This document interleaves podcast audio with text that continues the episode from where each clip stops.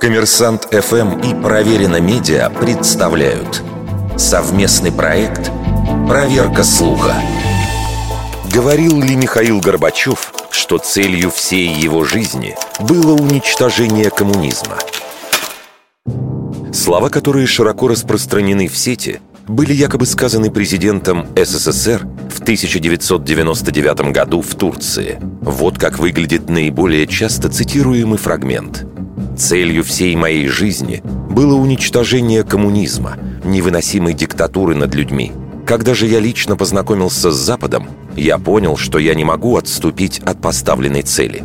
Все перепечатки в российской левой и ультрапатриотической прессе источником текста единодушно называют словацкую газету «Заря». Действительно, это издание левой направленности выходило с 1995 года. Но, судя по всему, имело небольшой тираж. Ни сайта, ни архива издания в интернете нет – если предположить, что выступление Горбачева в Турции имело место, могла ли речь одного из самых известных людей планеты, лауреата Нобелевской премии мира, пройти незамеченной для ведущих изданий и появиться только лишь в малоизвестной газете небольшой восточноевропейской страны? Рациональный ответ на этот вопрос крайне маловероятно. Но давайте разберем и другие факты – нет ни единого свидетельства того, что Горбачев в 1999 году участвовал в семинарах в Турции. В публикациях фигурируют то американский университет в Анкаре, то американский университет в Стамбуле.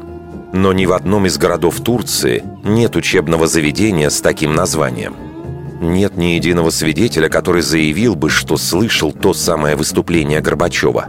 И что еще очень важно, в своих интервью Автор «Перестройки» не раз говорил, что, тем не менее, служил коммунизму, пусть и основанному на пропаганде. Наконец, в 2009 году на съемках ток-шоу «Познер» одна из зрительниц прямо спросила Горбачева, говорил ли он слова о уничтожении коммунизма как о цели всей жизни. Экс-президент не просто опроверг факт выступления в Турции, но и предположил, что эта история была запущена в прессу представителями КПРФ для дискредитации его имени. Вердикт. Скорее всего, неправда. Неправда.